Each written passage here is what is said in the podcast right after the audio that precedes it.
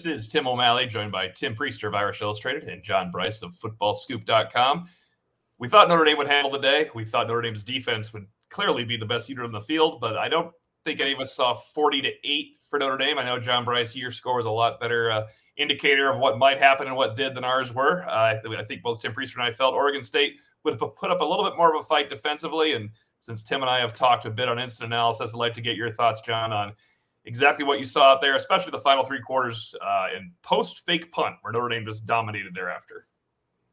Yeah, you understood what Oregon State was doing with the fake punt. It was desperate. It had absolutely nothing to lose, but in having nothing to lose, it absolutely lost everything from that point onward. And and Notre Dame had controlled the game to that point. I never felt Notre Dame was really threatened whatsoever. Uh, Notre Dame's defense was excellent. Two, I think, two net rushing yards for for the game. Notre Dame with more than 40 minutes time of possession. Um, I'd written in my prediction that I felt like Notre Dame would be the deeper, more talented team, even with all the opt outs on both sides of the ball. I felt that Notre Dame would be the better coach team and the more stable team on both sides of the ball. I think we saw that. I think we continued to see great work overall from, from Marty Biagi and the special teams unit. So, uh, really thorough win. I, I don't think uh, we can stress enough, T.O., and you and I have talked about it a bunch.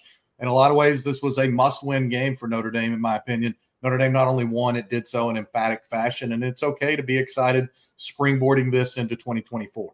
And Tim Prister, before we get to all the the fun of the game, you you and I were, and, and I think every Notre Dame pundit or fan felt the Notre Dame defense was going to handle it. And boy, the first eight drives, nothing for Oregon State. And the ninth drive was when Notre Dame scored a touchdown. It was when Notre Dame started to sub in a little bit uh, to try to get some more people some experience. But that that defensive performance was, as Marcus Freeman said, he'd be lying if he said it was a surprise to him because they really came to play. Yeah, and that that's a good comment by Marcus Freeman because we we all thought that they would, would play well. We probably you and I gave gave Oregon State too much credit by saying they'd score 13 points. But that, real quickly, if I could jump back, the only thing worse than a, a fake punt is one that you tip off the opponent is going that is going to happen. And uh, Marcus Freeman admitted after the game that they uh, they certainly Marty Biagi suspected something would happen. And it, you know what the way I put it was it wasn't the turning point, but it was the launching point for Notre Dame because after that, Notre Dame uh, took control. But to your point about the defense, uh, Al Golden was extremely aggressive. I think I think JD Bertrand was blitzed like six of the first eight snaps or ten snaps. So they were going to put pressure on their offensive line. Their offensive line was in a wor- worse shape than what Notre Dame's was, and Notre Dame had obviously had to replace their two tackles. So uh, just to, you know, I mean, 10 first downs for, for Oregon State, two yards rushing, 197 yards total offense, exactly the kind of dominance that you expected from the Notre Dame defense. And then the bonus on the offensive side, where Angeli ended up playing a, a mature game. They ran the football 236 yards, 108 yards for uh, for Jadarian Price. And Jordan Faison speaking of no surprises, I mean, good lord, I mean, the kid is just he's a ball player, and um, he showed that he was ready for the moment once again. Sticking with the defense, the first eight third and fourth downs for Oregon State gained an aggregate negative eight yards, and obviously they were stopped on all of those by Notre Dame. And John, both Tim and I had the same MVP ballot. Actually, we, we didn't plan on that, but we had the same MVP ballot. Jordan Botelho overtook JJB. I mean, I kind of wanted to vote JJB in because he had he opted into this game, for lack of a better phrase.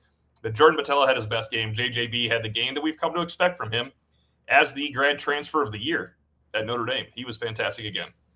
Yeah, and the, the money downs, uh, again, I think showcased the thorough domination that, that Notre Dame performed on both sides of the ball. I mean, look, uh, at one point in time, I, I, don't have the final stats at this instant, but but when the game was technically still in the balance, Notre Dame had gone seven for 10 offensively on third and fourth down conversions. And at that point in time, Oregon State, I believe, was still 0 for 8, something, something along those lines. Notre, uh, Oregon State, I think, finished up around 3 for 16 or something just really putrid. Notre Dame with one of its most efficient days offensively, converting third and fourth downs over the course of this game. And and yeah, uh, Notre Dame won the sticks. They kept Oregon State behind the sticks repeatedly. Oregon State was limited to begin with. Uh, when Oregon State and that offense and Gulbranson were, were sitting at, at, second and 14 or third and nine, it was a win every time for Notre Dame's defense. It was uh, when, when, Notre Dame game plan, the, the coaches could have only said this is an ideal scenario and then had that very scenario unfold time and time again today. And there was no big plays against Notre Dame, really. The first play of the game was a 12 yard pass where they kind of caught Jaden Mickey on what looked like a wham block you don't see anymore in space, actually. And then other than that, a couple plays the, there was there was one pass we want to highlight Gulbranson because everybody needs credit at one thing. As Tim Prister said near the end of the second quarter, near the end of the first oh half, oh rolling right. He, that was one of, that was an NFL throw. And then the next play, after another completion, is called back for a hold. Once again, JJB was held. That's another thing he did well. Pulled him out of field goal range. Jordan Botelho with basically a uh, a pressure on fourth down. The defense was outstanding, but I think the offense is the story that Notre Dame fans will want to talk about because a lot of young guys out there. It was freshmen and sophomores, and the only real senior involved in the day doesn't feel like a senior, Tosh Baker. Other than that, it was freshmen, redshirt freshmen, and sophomores that were doing the damage. And, and the cleanliness of operation. I'm sorry, TP. I would just say real quickly the cleanliness of operation stood out for me today. Three penalties for Notre Dame for a total of 15 yards, a couple of delay of game penalties, and uh, coincidentally enough, those delay of game penalties occurred well after Notre Dame had already seized control of the situation and, and really just seemed to be uh, sort of being overly selective in what it wanted to do next to the Oregon State defense, TP. Tim, you, you were talking about you know the young guys, but wasn't it great to see Jaden Thomas running around again? He did most of his damage early on. He was targeted uh, five times, caught four passes for 59 yards, had 40 yards after the catch, which again, a guy that dealt with hamstring issues all season to see him get 40 yards after the catch. It was it was just great to see that. Matt Salerno ended up getting a, a, a late reception for 20 yards, which is a great way for for his Notre Dame career to come to an end. Jaden Greathouse only had uh, two targets, but he caught them both. Didn't make a significant impact. You know, we kind of we talked about this during the week or the weeks leading up to this that they might find ways to get the football to Jeremiyah Love uh, in space on the edge, and he did catch a pass and and scored a touchdown. So, you know, it's it's uh, it's kind of difficult to to find things to to nitpick with, other than you know they spun their wheels a little bit in the first half. But again, the launching point was that uh, that that snuffed out um, fake punt that uh, that that turned the tide completely in Notre Dame's favor. It was seven nothing at that point with three thirty three to go. Um, JB, I, I, had mentioned previously uh, sitting with Tim. There's going to have to be a fake here at some point today. Marcus Freeman talked about that later. But my point to Tim was you don't fake it. And this was before the miss. You don't fake it when you're going to gain seven yards on your six yard direct or your direct snap and then Notre Dame, you have to go 45 more yards on Notre Dame. Had they gotten that and gained 10 yards, they would have gone three and out again or four and out again. The fake play that Oregon State needed, and they really didn't have that many chances, as Tim pointed out, they were never in the red zone. The fake play opportunity, a fake punt, a fake field goal, something along those lines, had to be a giant chunk game and score. Otherwise, you probably are better off punting there. I know Tom, the intern, put a stat out that their their win percentage went down from 21% to 14% had they punted, it would have stayed at 21%. By going for it at all, it was a 14%. That's it's an indictment of what you cannot do against Notre Dame's defense, even if you pick up the first down. Notre Dame would have said, "Okay, you have a first down. Let's go. Three more downs." Yeah, I mean, it's, it's a, it's a one score game at that point, yeah. and it's almost at the end of the half. And I realize that, hey, if you convert it, you know, you're optimistic and you think you can keep going and tie the game at halftime. But it just seemed really inappropriate, and it's especially inappropriate when you tip it off. You know, I mean, it was, it was bad it fake was, punts are the worst fake punts. We can all agree. Whoever's listening, those are terrible. Yeah, I mean, you know, you, you, you obviously tipped it because the opposing special teams coach went running up to Marcus Freeman to tell him they're going to fake something, and and they did. So, you know, we we were. JB, we were impressed with with uh, Coach Hinson at the press conference yesterday. He really made a great, great impression on us. Like, hey, man, this guy's this guy's sharp, and he yeah. had the attention of his team. But in this instance, um, you know, it, it, was it was just a it was a bad decision, and Notre Dame made him pay for it. Yeah, and um, again, that that speaks to how well coached Notre Dame is, how well prepared Notre Dame was. Burnham made a great play uh, on that situation, and we discussed in the podcast on Thursday afternoon, I guess it was that. Um, Oregon State was going to have to find some chunk plays here or there because it could not systematically and with any sort of consistency move up and down the field on, on Notre Dame's defense. I think that was one component for the fake. Obviously, um, maybe in that situation, you would think, okay, don't you have a, a fake punt pass in your arsenal? The other thing is, I think that heavily factored into it. They felt like they had to, to go there because I'm not convinced they believe they could they could stop Notre Dame from scoring, and they knew Notre Dame got the ball to start the second half. So I think that was a calculated gamble, as much to try and keep possession of the ball as it was to try and set up anything that might give them a score. I think that was going for a fake right there and, and trying to convert just to hang on to the ball because you were already hanging on for dear life in that contest. But again, Notre Dame uh, incredibly well prepared, snuffed it out, and immediately cashed in on it. And we're going to have plenty on Riley Leonard Prister because we we we are in the position we have to nitpick him because he played so well. Now he gets to get nitpicked as a quarterback. That's what happens. They're Notre Dame starter. We don't. Not everything can be mm-hmm. rosy anymore. But it's a good point, John, because Notre Dame's drives before that were a long touchdown drive, a long field goal drive where they missed the field goal, and a sack took them out of field goal range. They actually had accrued more yardage than the 48 yard drive showed. They had finally punted, and then that was a touchdown drive as well. But boy, talk about efficiency for Notre Dame. If you throw out the fourth quarter of the last drive, and Prister made a great point while we are down there on the sidelines. They have to go try to score a touchdown here. They onside kicked on you. You got you got to go down and score a touchdown when they onside kick on you. And I think and I think at the end of the year you should do that anyway. Yeah. But it's touchdown, long drive without a field goal, one drive with a punt where it wasn't a great drive, six plays, 12 yards. That is where Angeli jumped to try to gain the first down. Never do that, but I get it, Tim.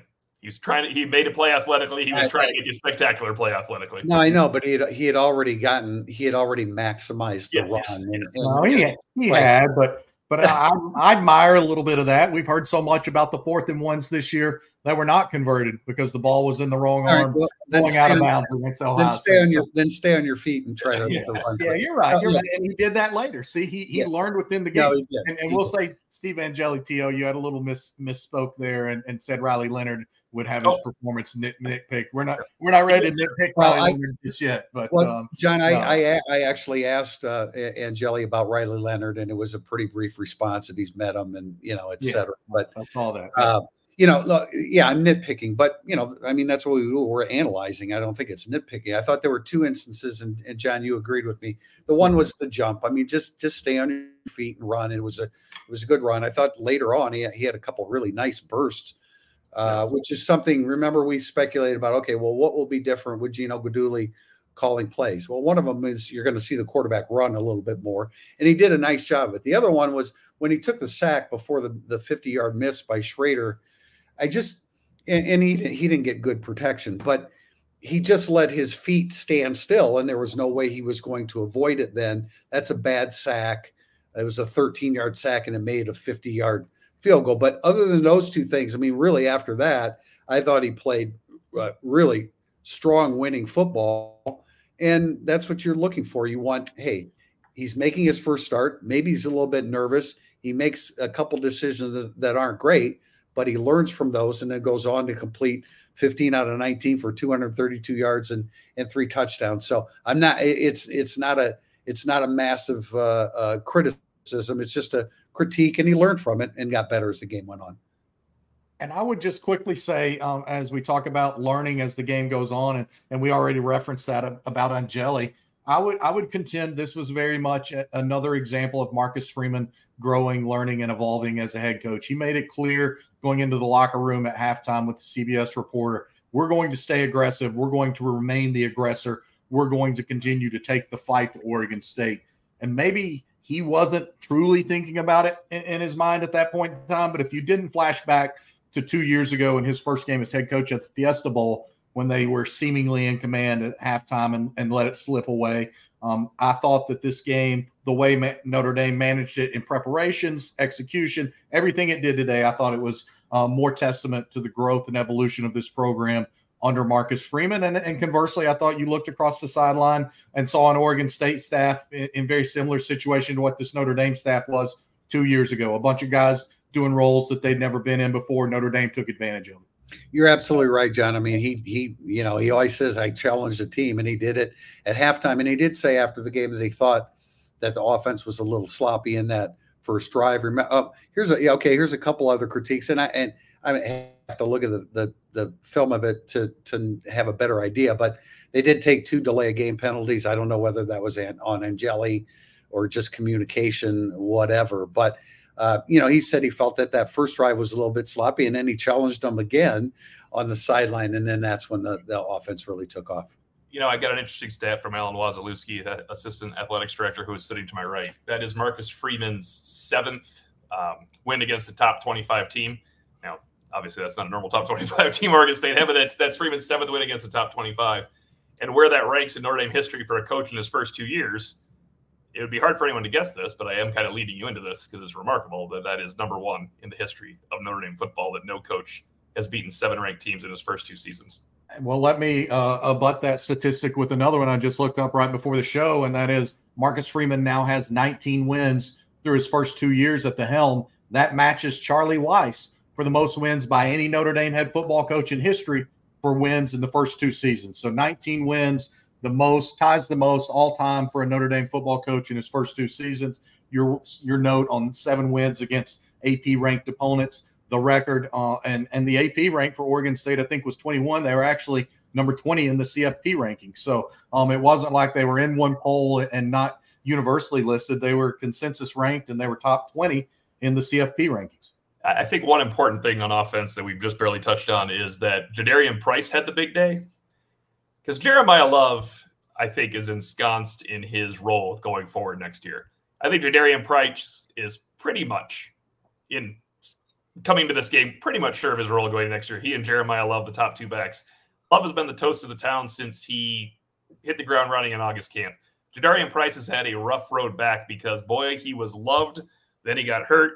Then he was ahead of schedule. Then he was getting the ball three times a game. And no matter what, when you're getting the ball three and four times a game, you're not going to feel the same about yourself. This is a huge springboard into the offseason for Price. Yeah, they they they there's probably needs a little uh, reassuring, you know, necessary for Jadarian Price because, you know, we heard through through some intel during the season he was a little frustrated that he wasn't getting some of the touches, so he ends up getting, you know, 13 touches. Love Love had 15 via the the running game. Yeah, it was very important. He ends up with 106 net yards uh, and it, it, you know, it was important that he had that kind of game. I hope that he's not, uh, you know, looking at this situation as, hey, man, I thought that I thought once that once Estime left that I would be the, you know, the next guy in line to be the bell cow back. I, the, you hope that isn't the case. And then Gi'Bran Payne also had six carries for for 24 yards as well, and he he certainly has a role in the short yardage. So it, they've got a good thing going there, even without Audric Estime. We saw Estime um, on, on, the field uh, with, with, his team. And Joe Alt was there. Um, you know, everybody but Liufau. Everybody but Liufau. Was yeah, there. Sam, not, Sam, not official. We just didn't see Liufau. Sam yeah. Hartman was uh, was was certainly present. I saw uh, I saw Hartman and uh, and Alt at Chick Fil A on the day before the game. They didn't obviously have anything to do, so uh, that but they were hanging around. And, and by the way, just changing the subject, that that Sun Bowl Stadium is one of the most beautiful yeah. settings you're ever going to see in college football. And it, contrary to 13 years ago, when Tim and I were there and it snowed like crazy the night before the game, uh, it was just an absolutely perfect day. And Notre Dame played predominantly perfect over the course of four quarters as well. You, oh, sorry. I was just going to say real quickly on the running backs. I mean, again, to me, that's the value of a Deland McCullough. That's a guy who's not just coached in the NFL, but won a Super Bowl in the NFL. And he can point to those guys and say, hey, when we were at the Chiefs for a time, we had Damien Williams and we had Clyde Edwards Helaire. And Damien Williams had been really good. And we drafted Clyde Edwards Helaire out of LSU. And we found a way to use both of those guys. And, and um, there's never been more headlines than what there was leading into this season about NFL running backs um, just sort of having a shorter shelf life than ever and sort of being taken for granted. Um, and so I know it can be frustrating as a competitor because both of those guys are plenty skilled and talented enough to be the lead back for any number of programs, but their long term careers are better served as oh, a yeah. tandem together and what they're able to do, T.O. You know, actually, I, of all people, I talked to Logan Diggs about that. I, I, he didn't leave only because he wanted the ball a lot more. He didn't. He wouldn't have gone to LSU if he thought he was going to get 40 carries a game. There's running backs at LSU too. Before he left, he's like, "I look, we all want the ball. We also all know how it works we're, we're helping each other in this situation. Now, everybody wants the ball when you hit the fourth quarter every single time. Like if someone were to say to you, you're going to get 200 carries, somebody else is getting 180, that's fine. But yeah, but I want 180 the important ones. That's that's that is of course how running backs are going to look at it. I thought a good point was made during the game where Jadarian Price would get his eight yard gains and his gains of three both looked like good runs. In other words, just because the blockers executed or didn't execute in front of him, he was still breaking a tackle or two, shedding an arm tackle. He does run hard, and it's a good question from Andy Davis. I, I think we can get an answer among us, though. Andy Davis says Price looked good with 20 O's. Still don't know what kind of back Love is. Uh, Jeremiyah Love did have four first downs today, three rushing the football and a touchdown reception that's a quality game when you're getting 13 touches. He accrued four touch, four first downs as well. So did Jadarian Price. Well, I think he, you know, I mean, like any freshman, he needs to get stronger, and I think he's going to be a lot stronger football player next year. And speaking of that, I, I think we're, you know, we remember Deland McCullough's reaction to seeing Jadarian Price for the first time, and he was completely sold on him. We have to keep in mind that this is, you know, he's one year removed from the, the Achilles injury, and Achilles and ACLs have a way of of holding you back a little bit for a year, and then the next year even stronger. Uh, you know, the upper body strength of Price we saw in post game, you know, yeah. is sensational. But I, I, think that we're going to see an even better version of him next year, and we should see a better version of Jeremiyah Love because he's just a freshman, and you know he he's he's not a guy coming out of high school that was nec- that was a tackle breaker per se. He was a he was a he was a speed guy. So I think both of those two running backs, and then you have Gi'Bran Payne, who did a lot of good, uh, you know, really quality short yardage stuff. But those two other guys, I think we're going to see even better versions of them next year. Yeah, and on on Love, um, first of all, he had some tough yardage runs today. They they leaned on him early in some short yardage situations, and he moved the chains. They ran him off tackle, and he shot up in the hole and did some things. Um, he has a great ability to get skinny with his body and plant and get upfield. And then you absolutely could never ever coach the move that he made on, on, the swing pass that he turned into a touchdown. To have that awareness and that sort of responsive time and, and quickness to elude the defender and then immediately turn upfield and get into the end zone. Um, again, I, I, don't know um, how you could be anything less than supremely excited about the tantalizing potential of a price love backfield or a love price backfield however you want to view it. And then if they hang on to to a Gi'Bran Payne, Gi'Bran Payne again showed today he's a very sturdy, sturdy, valuable runner. Um, who has accepted a lesser role for a couple of years at Notre Dame. You wonder how long he'll be willing to accept that. Yeah, it's uh I hope he does because I think I, I just base he and Deland McCullough seem like they're a package deal to me in this situation. That I, he'll always find a role. If, if you're the third and ten back and the third and one back, your running back coach favors you in some way because those are very, very important downs. I do want to move just since we're on next year a little bit. Phil Acklin has a question based on what we saw this year and already the addition of Denbrock. What are the three main things ND football needs to focus on between now and spring practice? And he's not talking about spring practice. We'll be able to talk about all the time, but this off season, what are what are three things for ND football to focus on? Do you think yeah, there's so, another position needed in the portal? Do you think there's yeah, I don't. They're not. They're not done in the portal, John. They're not done in the portal? I, I, don't think they're done in the portal. I think they're in a position uh, with their roster construction that they feel like they can be very selective and go from there. Um, and, and, Marcus Freeman himself said we may not be done.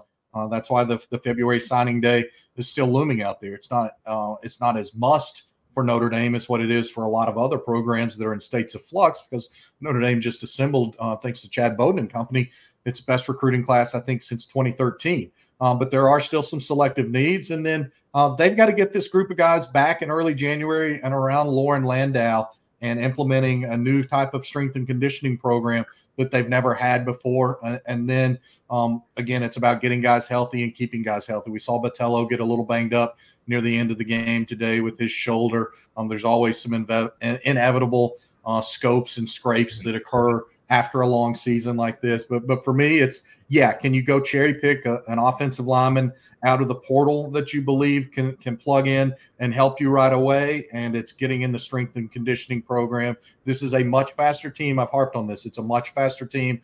Even since Marcus Freeman arrived as defensive coordinator and started making changes, it's getting faster. It must continue to get faster.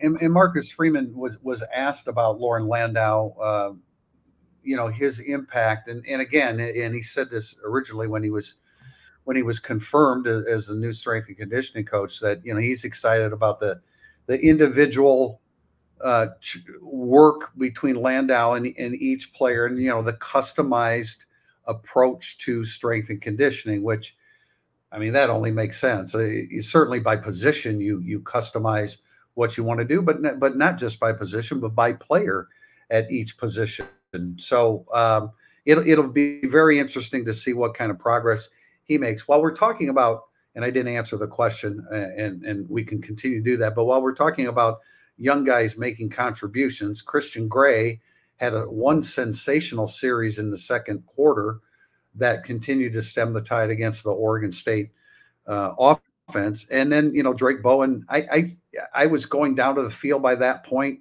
So the safety that that JB, you might have a better perspective of this, but the safety that uh, that Notre Dame created that was a combination. Josh Burnham and Drayk Bowen, uh, a, a, a, freshman who didn't who didn't play much uh, or in the I don't even know if he played in the first half, but they started getting him in there uh, to get some snaps in the second half, and he continues to. When he did get opportunities this year, he, he's looked good. They like Drayk Bowen. He's going to be a good football player. He's going to have to play a lot next year. I don't think there's any doubt about that. But I think we all love Tim. You and I. And Christian Gray is just a oh, very, very natural, uh, very confident. You know, when you talk to him, he's real quiet and unassuming. But man, when he's on the football field, he is a very confident, aggressive, attacking football player. John, before you talk about that safety or anything else, there was an, actually a Christian Gray drive. I don't know if any noticed that at home. First down was Christian Gray pass defense. Second down was Christian Gray coverage, and third down was third and ten. Christian Gray makes the tackle after a four yard gain. So there was an entire Christian Gray drive defensively, which is when you're rotating in a corner, is making the best of your opportunities. I don't want to uh, be guilty of of uh, being so caught up in the moment of this game and then the, and the thorough domination of it that that we run wild, out of control, and spring too far ahead. But but there's a discussion out there that there there's a potential for this Notre Dame defense next year to be as top end or more so than this Notre Dame defense this year. And oh, I, I think they will be, John. I yeah, don't. I don't. I don't. I don't, dissuade, I don't, yeah, I don't dissuade that discussion at all because of what you just alluded to with the Christian Gray. Josh Burnham just continues to get so much better and better. And hey, let's talk about Jalen Sneed today. He yes. made some plays. He showed up. He dropped into pass coverage caused the caused the uh, tight end for Oregon State to drop that pass over the middle. Uh, Jaylen didn't get a hand on it, but he dropped in, read it, pivoted, swiveled his hips, got a hand out, trying to break the ball up. Didn't yeah. get a didn't get a hand on the ball, but very clearly obstructed the view of the Oregon State tight end. He dropped the ball. So those guys defensively all did some things for you today. You get Jack Kiser back, who is just so supremely valuable. And then I want to real, note really quickly on the offensive side of the ball, as we talk about all these people, this is an offensive line unit starting together for the first time ever today with a bunch of guys, with multiple guys making their first ever career starts. They didn't have a holding penalty all day long. They did not have a holding penalty all day long with the first time starter at quarterback, with guys starting in the backfield that never started, uh, and with receivers continuing to adjust into roles. Again, that's coaching. That also speaks to the players. I thought that was um, an incredibly positive element of this game. Tim and I had a conversation pregame with a, a, a Notre Dame person. Were you going to say that, Tim? Going. Yep, I knew where this was going. yeah. And, and and he talked about Kiser's leadership, and and certainly JD Bertrand will be missed. I mean, he said his leadership was just uh, outstanding. But the point was made that Kiser is more of an advisor to the young players than even Bertrand. Not not that Bertrand wasn't. He's a great leader, but Kiser's a little bit more of a communicate. What happened? Bertrand locks into his game, and when he's locked in, it's a little bit hard for him to see some of the peripheral things uh, around him. Kiser's a little bit more of an advisor to the young players, and we've talked.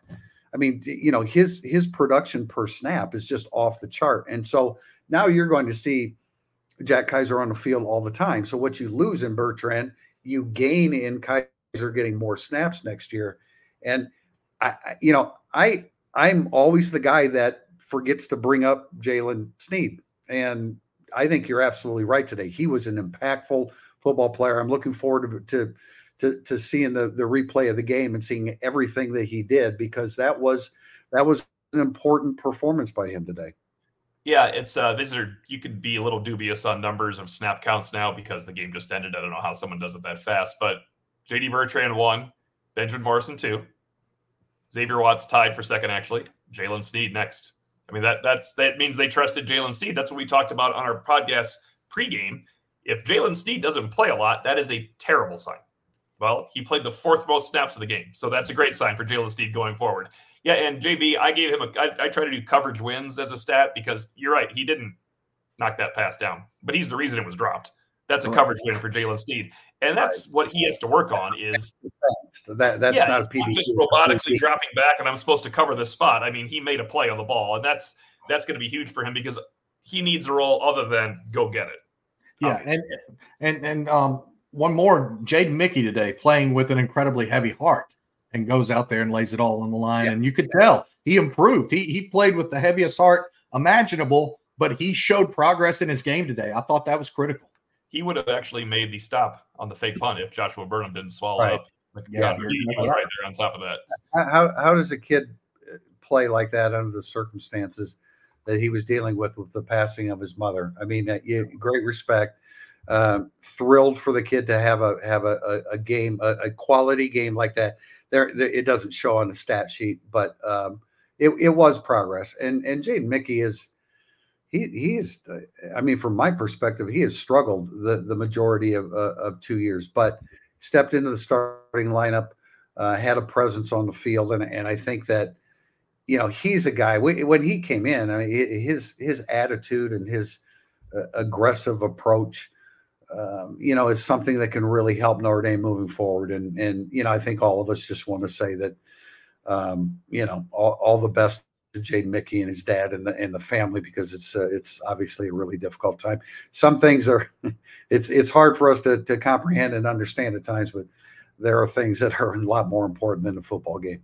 Yeah, you couldn't said so well, TP. I, I, want to say from a from a tactical standpoint, um, not to be callous, but but just keeping talking about football as we speak about Mickey and the way he played today. Once again, Jaden Mickey, Jalen Sneed, these guys, Christian Gray, they're all going to benefit from keeping Al Golden in place moving forward. We saw the leap from this defense year one to year two. They bring back so many key pieces. They continue to recruit really talented guys. They're keeping the nucleus of that defensive side of the coaching staff together. I think all of those things uh, are really important to evaluate and assess moving forward for Notre Dame. I think they're critical.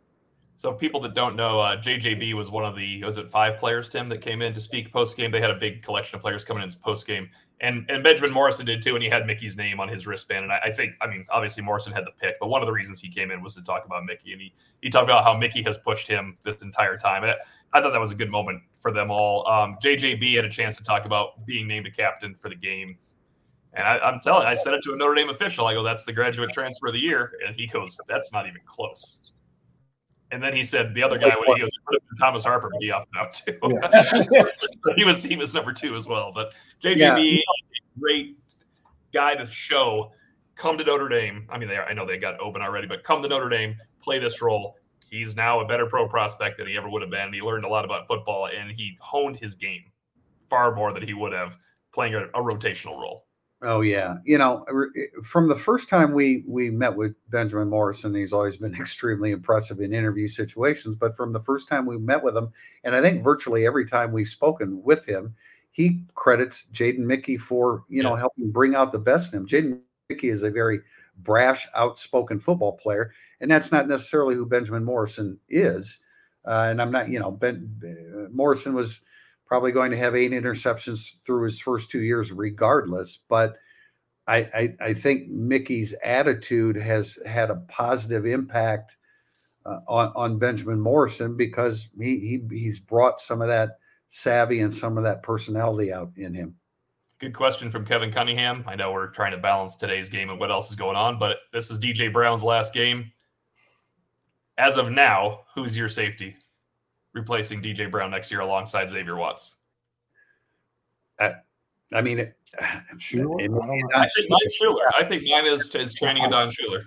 yeah, that he has a presence on the field. I think we saw a little bit of that today. He has a little bit of a swagger. They He won a starting special teams job too. He was out there in kickoff Right. coverage starting You special know, teams. they liked him when he came in, and then he got a little banged up, and it had it was difficult for him. Well, he, he it it ended the uh, you know the balance of his spring Yeah, Uh, that, spring entry, right? And so that set him. That, I mean, they're all vet. There were so many veterans too. Like Chris O'Leary loved the reserve power he had in, I, I still say DJ. If you DJ Brown was a reserve, he'd have been an awesome reserve as opposed to a 600 snap guy. But DJ Brown, Tim, Ramon Henderson, even Antonio Carter, he just liked his his older guys. And when Adon Shuler got hurt, I remember thinking, fair or not, that's it. I mean, that that's it for the for yeah. learning the defense and playing ahead of those guys. T.O., you maybe said it best to talk about the presence of an Adon Shuler, And he he just has uh, a, a demeanor about him that you can see and feel on the football field. Just the way he carries himself. There's a confidence there that he's expecting to make big plays. And then he he is um, he's a pretty athlete, as a coach said to me. When you see him, he looks yeah. really pretty out there. He, he looks good in the pads, you know. So um, yeah, that that's who I would lean toward moving forward. I think he has positioned himself to have the opportunity to springboard into a starter or one of the top three guys that rotates and plays a ton. And what a, what a blessing! I mean, Howard Cross and Riley Mills are coming back, and it, that could have gone both of those. One or both entire those. conversation. it does. I mean, it, it, it, absolutely, it absolutely does. And and uh, we saw at one point. I, I turned to Tim and I said, Mills is playing some strong side defensive end. I don't know whether again, looking forward to watching the, the, the tape of it to see if he got more snaps there. But I mean, those guys, uh, yeah, at the very least, they hold the point of attack. They don't get pushed off the football. There was a time when Riley Mills did, and I turned to Tim at, at one point today, and it's like not only has Riley Mills learned how to get off blocks, but he's making tackles while being blocked, which I, I don't I don't hear that that conversation or that topic very, very often, but it is a skill to be have somebody in your grill and you're being blocked and you can still reach around him and make a play and and you know shut down the running game. He has become I wasn't sure we were ever going to see it to be to be frank. I mean, you know how many times I I said about him not getting off blocks. He gets off blocks, he makes plays, he's a barrier in there. And with Cross and Gabe Rubio, and then we'll see how you know how Jason Onye develops and Hinish and some guys like that, they are stout, man. That they they have a stout middle of the line, and maybe you know, hopefully Jordan Botelho can can build upon what he did today. Did I miss that? It was announced at some point that Botelho was coming back. I I may. No, it just be kind of. Al Golden wanted him back. We talked to Golden about that. Jordan Botelho did not opt out. I asked Marcus Freeman because I want to get some quotes on Jordan Botelho tell me about his evolution. You've coached him for three years, not two. He coached the defense with Patel. This is the first time they found him a role. And then Tim Prister followed up as he told you he was coming back. And he said yes, although you're not going to say no at that point either on the podium. so, let's be fair to the moment. I don't know if he would actually have said no right there, but I do. We deal with, expected back. We, we, deal with 2,000 issues uh, per team per year. Yeah did I miss that? Uh, but I'm not sure he would have volunteered. He didn't know yet if he didn't know. Yeah, and you know, there was a point during the season when I said to O'Malley, "Do they really want Botelho back?" Well, to, you know, they do. I, I, mean, obviously, you you you need that you yeah. need that body and you need that experience. And if he can f- strike the balance between being a pass rusher, you know, some of the things that JJB learned this year, right. being a pass rusher, but a guy that still holds the edge gets off a block, makes a play for a two yard gain instead of a nine yard gain. Uh, he looked like that kind of player today. And becomes consistent, JJB, because Marcus Freeman even said he's like mentally he's getting J uh, JJ.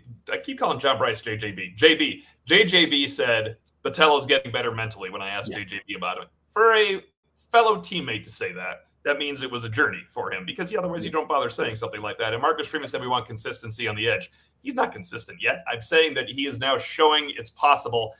Two years ago, or th- I think it was two years ago, Tim, we are on a podcast and I said, I have never seen that guy win a pass rush rep or a pass rush rep in a game against someone that wasn't like South Florida, where you just go and beat him around the edge. Now you see JJB, uh, J, J, Jordan Botelho winning reps.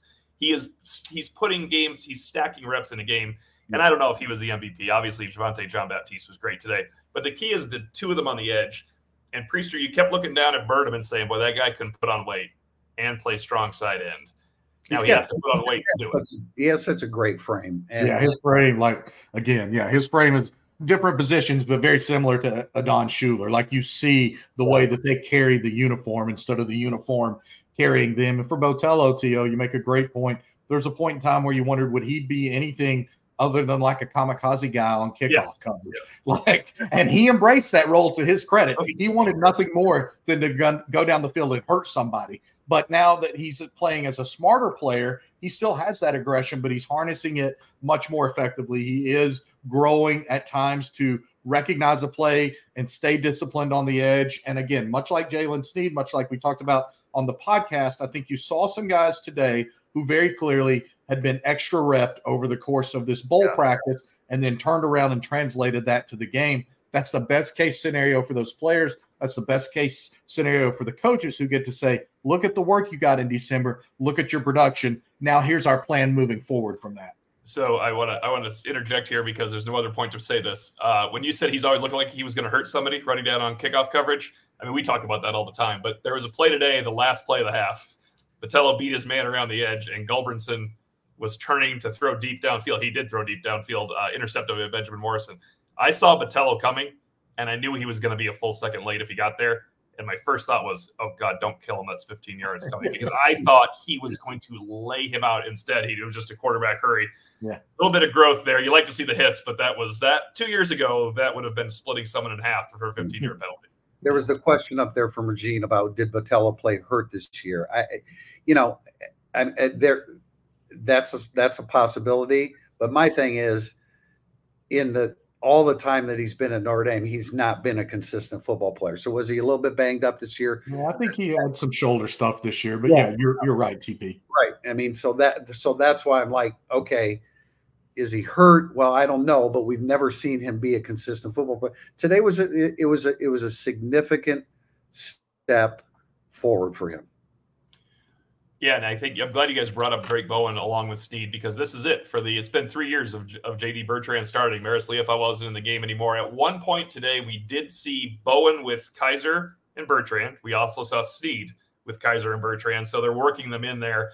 Um, I think we all assume Bowen moves in the middle linebacker because of the way JD Bertrand talks about him, and, and he's not not just because he's officially listed there, because that doesn't mean anything right now for Notre Dame. That is trying to get a two deep out to the media because it's a requisite part of their job.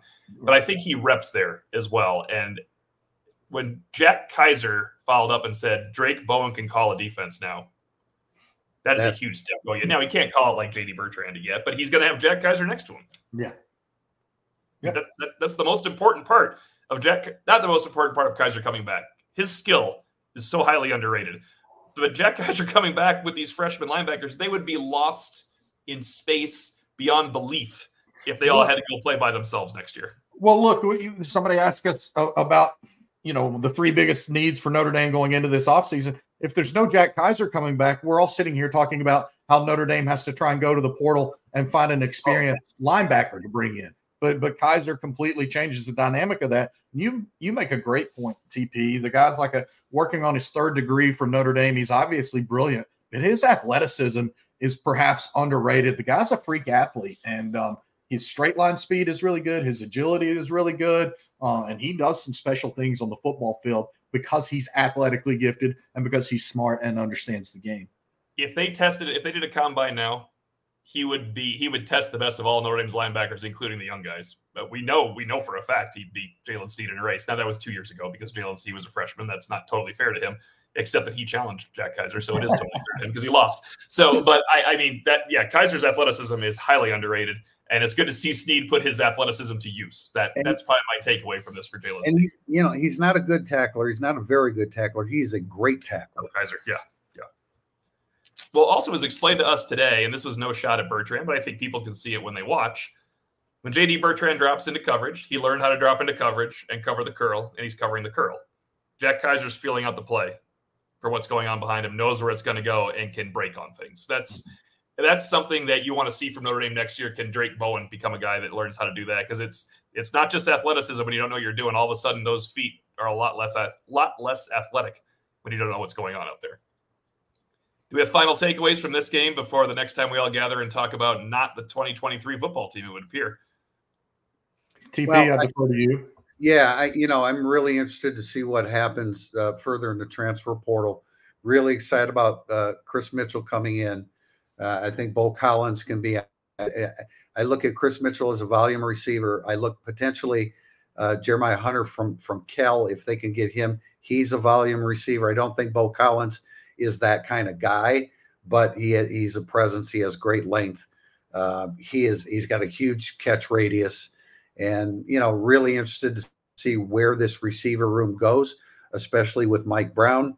Uh, Jordan Faison complimented him again today, and you know Intel has told us, uh, and Marcus Freeman told us that you know, he didn't tiptoe into the receivers room. A lot of guys will come in and say, Hey, I'm new here. I just want to blend in. There's a bowl game. Uh, you know, my voice doesn't carry yet. Apparently, Mike Brown's voice carries now. And I, I don't know how much influence he had. Jordan Faison was, who, who was it? Uh, we had a question this week about, okay, who's going to be the MVP and it can't be Jordan Faison. No, they said, who's, who's your, it was Siggles who writes it a lot yeah, too. Uh, podcast it was who's your pick to click offensively of the young guys, and it can't be Faison who's in the MVP category. We kind of joked and laughed.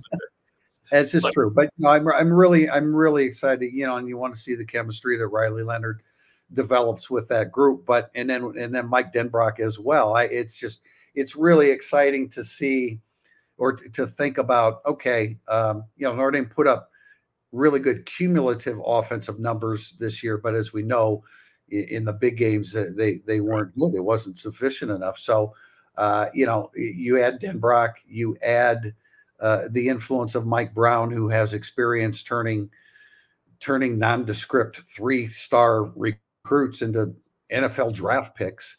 So that you know that's where I'm focused. We know the defense is going to come back and be veteran, and you, you know you have questions like who's going to be the other safety and some of those other things. Nickel, they they've got to you know they've got to settle on a situation there, whether it's Jordan Clark or somebody else. But I'm really particularly interested in the evolution of the offense, particularly the receiving corps, which never had an opportunity this year to be at full strength.